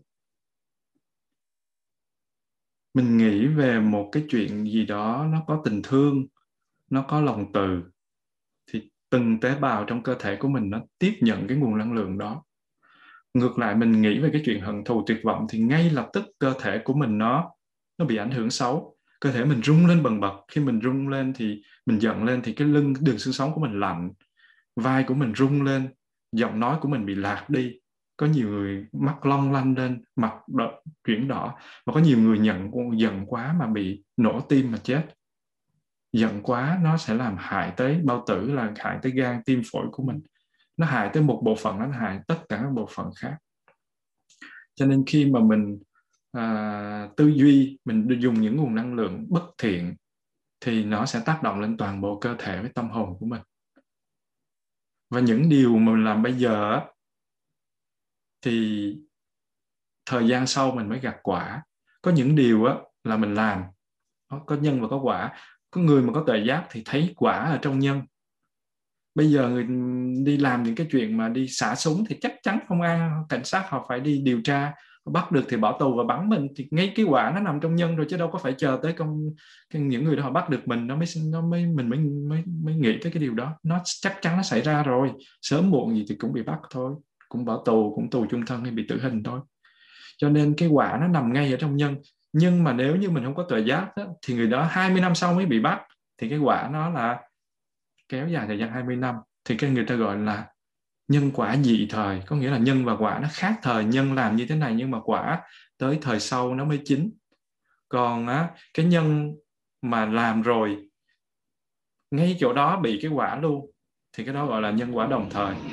Giống như mình lấy dao mình chặt xuống tay mình thì mình bị đau thì đó là ngay chỗ nhân nó có cái quả luôn rồi. Và như thế thì gọi là nhân quả đồng thời và nhân quả dị thời. Vậy thì mình thấy được rằng là không có một cái nhân nào nó không sinh ra quả. Những cái gì mà mình đã xây dựng hiện tại, thì mình làm gì? Mình không những xây dựng cho bản thân mình mà mình còn xây dựng cho chính con cháu của mình nữa. Và giả sử khi mình tái sinh mà mình được chuyển hóa cái thân này, mình sinh ra làm con cháu của con cháu mình, thì tất cả những gì mình dạy nó nó dạy ngược lại cho mình ông nội mình dạy cho cha cái gì, cha dạy lại cho mình cái gì, mình đem mình dạy ngược lại cho ông nội cho ông nội tái sinh làm con cháu của mình. Và tất cả chúng ta đây đều là bà con của nhiều đời, nhiều kiếp mà mình không có biết. Và như thế thì mình cứ dạy qua dạy lại cho nhau thôi. Cho nên nếu mà mình không có chịu khó thực tập chuyển hóa thì chính là mình đã mình đã làm cho mình không có sự chuyển hóa. Và cái nhìn đó cũng là cái nhìn vô sinh bất diệt. Ở một mặt hiện tượng, ở mặt tuyệt đối thì nó không có cái gì sinh ra hay mất đi. Nhưng mà ở mặt tương đối của của cái vô sinh bất diệt đó, có nghĩa là cái tướng của nó thì tất cả những gì mình biểu hiện ra, mình học tập, nó đều duy trì và nó chuyển hóa tiếp theo đời con, đời cháu của mình. Cho nên cứ nhìn bản thân của người con của mình đi, hay người cháu của mình là mình thấy mình trong đó. Giống như ở cái trên màn hình đây, nhìn những cái cái em trẻ kia thì thấy là người mẹ, người cha và nhìn những người mẹ, người cha thì thấy những cái em trẻ đó, nó là sự nối tiếp. Mình sống như thế nào thì nó sẽ ảnh hưởng đến đến bản thân, đến con cháu và đến xã hội như vậy. Và như thế, cái sự tiếp nối đó nó có giá trị hay không tùy thuộc vào cái chuỗi phản ứng mà mình đem nguồn năng lượng mình biểu hiện ra cho con cháu của mình. Như vậy mình sẽ không có nói rằng là sau thời điểm này sẽ không còn gì nữa tất cả những người ngồi đây là gì? Biểu hiện của sư ông. Sư ông là biểu hiện của bụt. Mình cũng là biểu hiện của bụt và của các vị thánh. Mình cũng là biểu hiện của những cái thói hư tật xấu. Mình cũng là biểu hiện của những nét tốt, những cái điều thiện. Như vậy chỉ là biểu hiện thôi. Và mỗi người ngồi đây cũng là biểu hiện của dòng họ tổ tiên của mình thôi. Tại vì mình được sinh ra từ tế bào mà một tế bào trên cơ thể của cha mẹ mình đều chứa đựng toàn bộ thông tin của cơ thể theo quy tắc của sinh sản vô tính, thì như vậy mình sẽ chứa đựng toàn bộ cái cái cái cái sự tiếp nối của tổ tiên ông bà mình. Mình là một. Về tướng thì là một, là hai, nhưng mà về về bản chất nó đâu có khác nhau đâu, thông tin nó cũng như thế thôi. Như vậy mình không có thấy sự mất đi, mà nó là sự tiếp nối. Cho nên thay vì mình nói happy birthday to you thì ở làng mai đọc là gì? Happy continuation. Sự tiếp nối hạnh phúc. Mừng ngày tiếp nối, chứ đâu có nói happy birthday nữa. Cho nên khi mà mình thấy những gì đang xảy ra trong lúc hiện tại thì mình phải biết được là nó cũng sẽ xảy ra sau khi chết. Có những cái thứ mà mình có thể thấy được liền, làm là thấy được liền sau một thời gian ngắn. Có những thứ mình thấy sau một thời gian dài, nhưng mà có những thứ mình đâu có thể dùng một kiếp người để thấy giống như nhựa thông 20 triệu năm 10 triệu năm nó trở thành hộ phách. Thì mình phải chờ tới 20 triệu năm mình mới có thể thấy được hộ phách thật. Nó mới kết kết tủa. Nó mới nó mới hóa thạch thành hộ phách thật. Thì như vậy có những thứ đâu có phải kiếp người mà mình thấy và đâu phải mình chết có nghĩa là là hộ phách nó không hình thành. Cho nên có những sự tiếp nối mà không cần phải đợi tới chết mới thấy được. Nếu mình có tuệ giác thì mình ngay mình thấy ngay trong trong hiện tại trong cái cái mà mình gọi là sinh diệt tàn hoại theo cái tính chất của thế gian, nó có một cái gọi là vô sinh và bất diệt. Và nếu như tu thành Phật, nhập vào niết bàn, để rồi mà vĩnh viễn không còn có mặt trên thế gian này nữa, thì chắc là không ai ngu gì đi tu đâu, và Phật cũng không dạy gì để nhập niết bàn cả.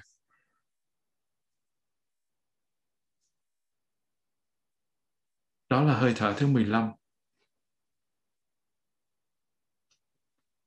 và mình đi qua hơi thở thứ 16 hơi thở thứ 16 là quán chiếu và buông bỏ. Tại sao lại quán chiếu và buông bỏ? Từ cái hình ảnh của vô thường mình thấy được tính tàn hoại và trong cái tàn hoại cái sự thật tàn hoại mình đi sâu và mình thấy một cái sự thật là vô sinh bất diệt. Và khi mà mình đã thấy được cái vô sinh bất diệt rồi mình đã thấy cái sự thật tương đối là tàn hoại sự thật tuyệt đối là vô sinh bất diệt rồi thì mình đâu có còn vướng chấp vào là um, chết rồi tôi phải như thế này thế kia cái lòng từ tình thương của mình có mặt khi mà tâm của mình nó không còn phân biệt à, không còn kỳ thị không còn giàu nghèo không còn à, à, hơn kém bằng không còn những cái ganh tị đố kỵ ích kỷ nữa thì lúc đó mình hoàn toàn sống tự do tự tại. Thì lúc đó mình không còn bị vướng vào trong các cái ý niệm có không còn mất đúng sai tại cái đó chỉ là sự thật tương đối thôi và khi mà mình thấy được sự thật tuyệt đối và mình sống được cái sự thật tuyệt đối rồi, thì mình đi đến quán chiếu, buông bỏ. Ta đang thở vào và quán chiếu về sự buông bỏ. Ta đang thở ra và quán chiếu về sự buông bỏ. Buông bỏ đây có phải là vất tiền, vất tình. Không phải vất cha, vất mẹ, không phải như thế. Buông bỏ là buông những ý niệm, những cái ý niệm về đúng sai phải, trái còn mất trước sau, giận hờn, ganh ghét, vân vân. Mình phải buông tất cả những cái ý niệm đó không phải buông bỏ là để nắm một thứ khác. Buông cái này ra mà nắm một cái thứ khác thì vẫn là nắm thôi. Buông cái vô thường ra mà nắm cái thường thì cũng là làm nắm thôi. Buông cái uh, ngu si của thế gian mà đi bắt lấy cái trí tuệ rồi vướng vào trong đó thì cũng đâu có đâu có gọi là thoát được còn dính. Cho nên trong khi mình dân hương là gì? Giới hương định hương tuệ hương giải thoát xong rồi còn giải thoát tri kiến nữa. Ngũ phần hương có nghĩa là không còn vướng mắc vào cái thấy giống như mà ông thiền sinh mà ông ngồi thiền, bốn ông đối nhau, cái ông thứ tư ông phải vắng lặng tâm. Chứ ông không có nói là tôi thắng, bởi vì ông nói tôi thắng có nghĩa là ông đã thua. Như vậy, buông không phải là nắm bắt một cái khác để từ giả một cái này và nắm một cái khác, mà buông là buông bỏ sự phân biệt.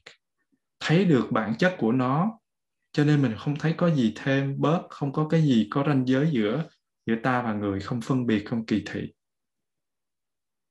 cái người tu mà từ giả cái thân phận con người để tìm đến một cái địa vị phật, thì cái đó là một cái bước đầu. Nhưng mà khi mà mình thấy rõ ràng rằng ngay chính chúng ta có mặt ở đây là có một cái ông bụt, ai cũng có một cái ông bụt, ai cũng có một cái ông phật, bản chất phật của mình. Khi mình nói tôi niệm phật di đà, không có nghĩa là nam mô di đà phật, nam mô di đà phật, nam mô di đà phật. Rồi cứ muốn niệm như vậy và cứ nói là tôi thành phật ông phật, ông thực sự không có ác tới mức mà kêu mình cứ phải niệm mà ông phải mày phải nghĩ về tao thì tao mới đưa mày về tây phương. Nghĩ như vậy là sai rồi. Ông phật, ông không có làm như thế. Nếu mà ông phật làm như thế ông có từ bi. Phải niệm cho cho kinh khủng, niệm từ nhỏ cho tới già, niệm cho tới chết, niệm biết bao nhiêu ngàn niệm. Niệm như thế mà người ta không có không có hạnh phúc thì làm sao mà đi về tây phương được? Niệm là phải nghĩ nhớ. Và cái ông phật mà mình niệm đó chính là cái cái từ bi, cái trí tuệ, sự hiểu biết và sự sự buông bỏ này nè, thì mới gọi là niệm phật. Cho nên hôm bữa có một cái vị hỏi là, tại sao làng mai không có chấp nhận về các vị bồ tát mà lại đi niệm bồ tát quan thế âm?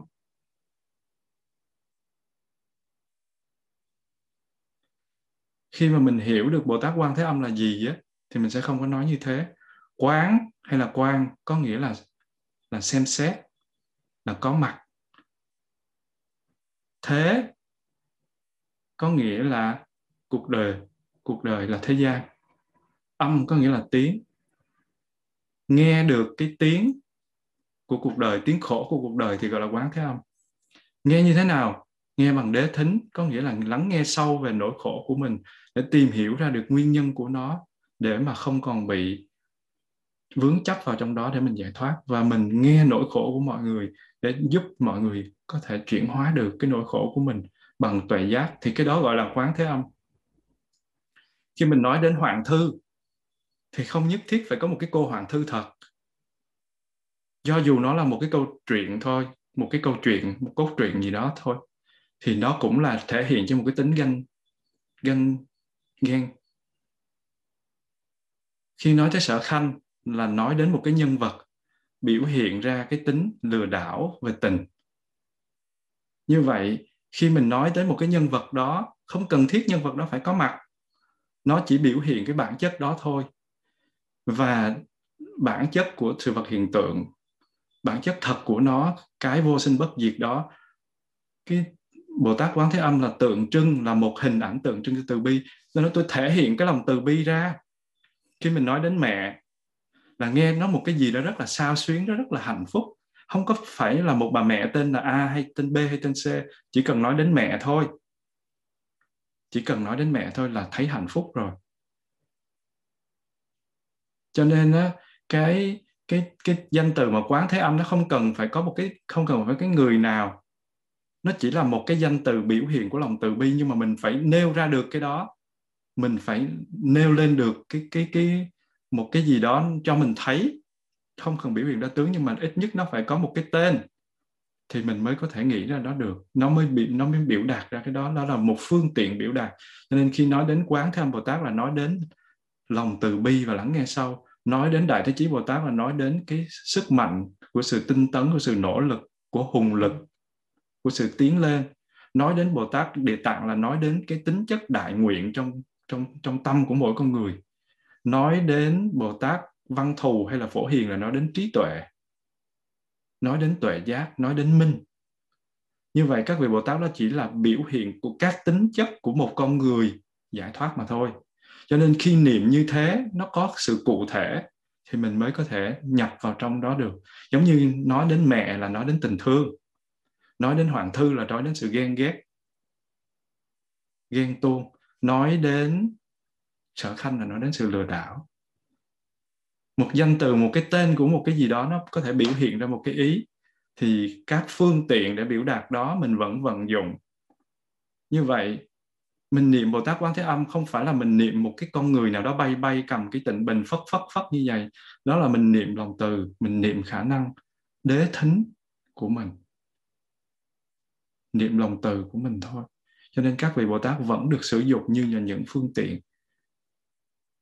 nhưng mà khi mà tâm của mình nó sẽ biểu hiện ra tướng,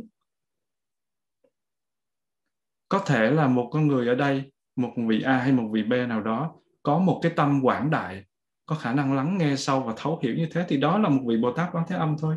Đâu có cần nhất thiết phải là một cái bà nào đó hay một cái ông nào đó bay bay bay bay phất phất phất phất bằng cây gậy hay là cái bình. Thì hiểu như thế thì mình sẽ không có thấy là cái phương tiện này nó nó sai. Cho nên á mình đừng có bị chấp vào cái phương tiện để rồi mình quên đi bản chất thật của nó. Và đó cũng là cái ý niệm về vô đắc mà đạo Phật Đại thừa đã phát triển nó một cách đầy đủ. Nghĩa là buông bỏ hết tất cả mọi thứ để có được hoàn toàn tự do. Và điều này đã có được nhiều người làm và nhiều người đã đạt được, chứ không phải chỉ là lý thuyết nếu mà mình sợ, mình buồn, mình lo là tại vì mình có những cái ý niệm. Khi mình tiếp xúc được với bản chất vô sinh rồi thì mình có thể buông bỏ được hết. Nếu mà mình có ý niệm về thời gian, thí dụ như thời gian là một cái dòng trôi chảy liên tục, nhưng vì mình có một cái ý niệm về thời gian cho nên mình mới chọn một điểm trong thời gian đó làm điểm sinh của mình. Và tại mình sinh ra rồi cho nên mình phải chết. Và khi mà mình cái cái điểm đó thì mình gọi là điểm tử như vậy ý niệm thanh sanh tử đó nó có mặt cho nên mình gọi là thọ mạng. Mình có thể thọ mạng một một phút một giây hay là một trăm năm một trăm năm mươi năm. Thì từ đó được mình sinh ra và mình có ý niệm sinh ra và mình sẽ có ý niệm chết. Cho nên mình chấp vô có không còn mất. Đó là mình xét. Giống như học toán học mình xét đồ thị trên trên uh, trên uh, mặt phẳng 2D khác với xét đồ thị trên mặt phẳng 3D và trong không gian nó có rất là nhiều D 4D 5D chứ nó không có phải chỉ là mặt phẳng 2D như mình nghĩ. Xét ở đâu thì nó như thế nào? Và khi mà mình không có còn, mình đứng ở trên phương diện, xét trên phương diện của vô thời gian và vô không gian, thì mình sẽ thấy rằng là bản chất sự vật hiện tượng nó là như thế, thì lúc đó mình không còn bị vướng chấp vào trong đó nữa, và mình thực sự có có an lạc hạnh phúc cái này không phải là lý thuyết. Cái này là một sự thực tập và ai có thực tập thì sẽ có cảm nhận được điều đó. Giống như ai có thất tình thì sẽ biết được nỗi đau và ai trúng số độc đắc thì cảm nhận được sự sung sướng. Còn mình không có thì mình không có cảm nhận được cái điều đó.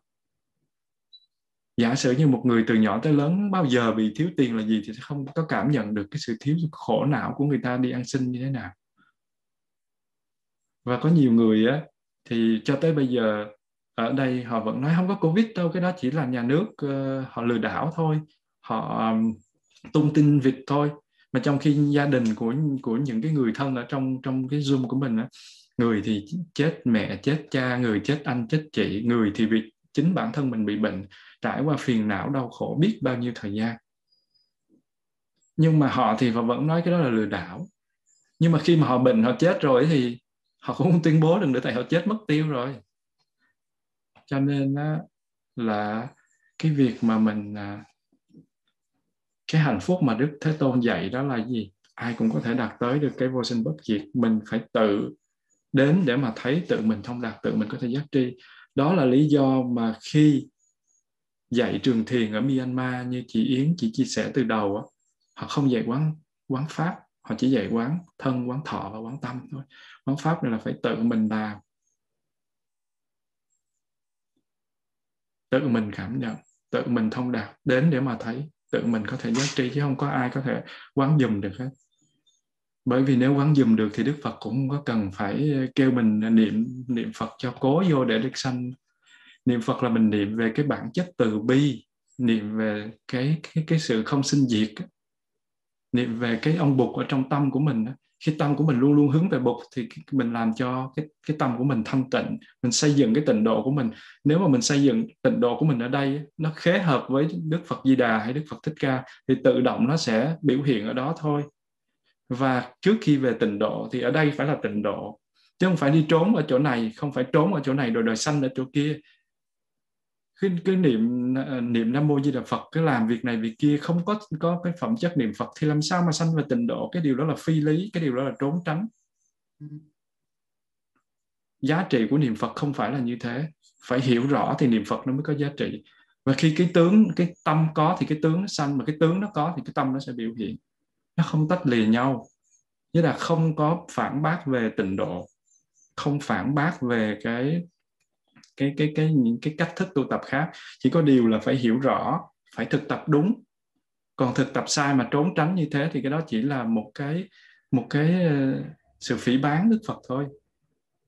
Niệm phật là phải hiểu thì niệm mới sanh về tây phương được. Và thôi mình cũng không có ờ, không có nói nhiều mất công người ta hiểu lầm. Và như thế thì cái uh, 16 hơi thở này. Những hơi thở đầu, hơi thở thứ nhất và hơi thở thứ hai, nó cắt ngang thất niệm và suy tưởng của mình. Thở vào, thở ra, biết tôi thở vào, thở ra và thở dài, thở ngắn. Nó cắt ngang cái ý niệm và suy tưởng những cái thất niệm của mình. Cái hơi thở thứ ba là mình ý thức về toàn bộ thân thể của mình đó.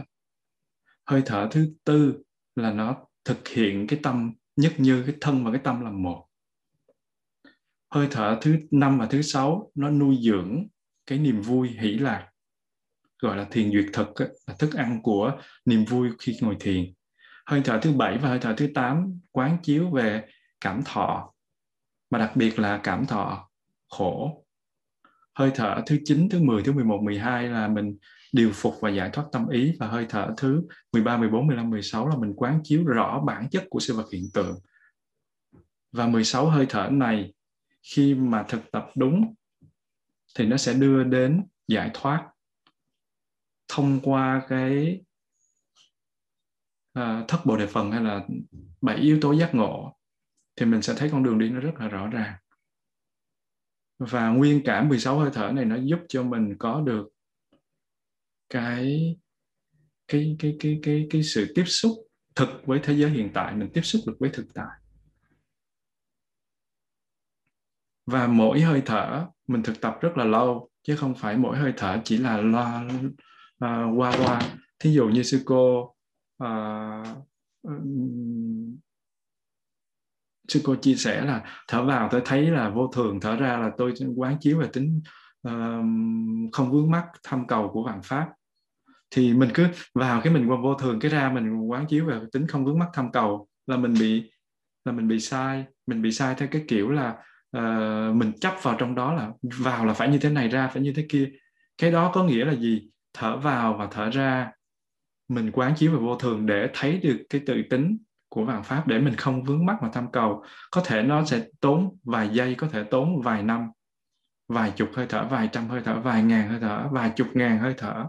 Chứ không phải là cứ vào là thấy vậy ra là thấy cái kia mà mình cứ nói chết rồi mình vào như vậy mình chưa chưa thấy được cái gì rồi sao ra thấy cái kia? Thì cái đó gọi là thực tập sai pháp. Và mỗi hơi thở nó không thể nào khi vào với ra người ta nói khác nhau có nghĩa là người ta chỉ cho mình tác cái ý về cái điều đó thôi. Còn uh, không phải là người ta bắt mình phải làm theo như vậy. Để mà vào đã phải đạt được cái đó rồi ra trong hơi thở ra phải đạt được cái đó. Ngay một hơi thở mà làm được thì chỉ có Phật thôi chứ chúng sanh làm không nổi. Và lần kế tiếp thì chúng ta sẽ nghiên cứu về bảy yếu tố giác ngộ.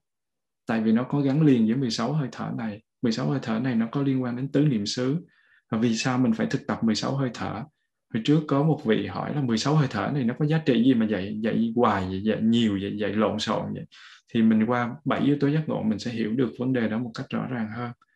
Và hôm nay mình sẽ kết thúc cái bài chia sẻ tại đây. Và um, kính cảm ơn đại chúng đã theo dõi. Và xin mời sư cô thỉnh ba tiếng chuông mình kết thúc buổi pháp thoại.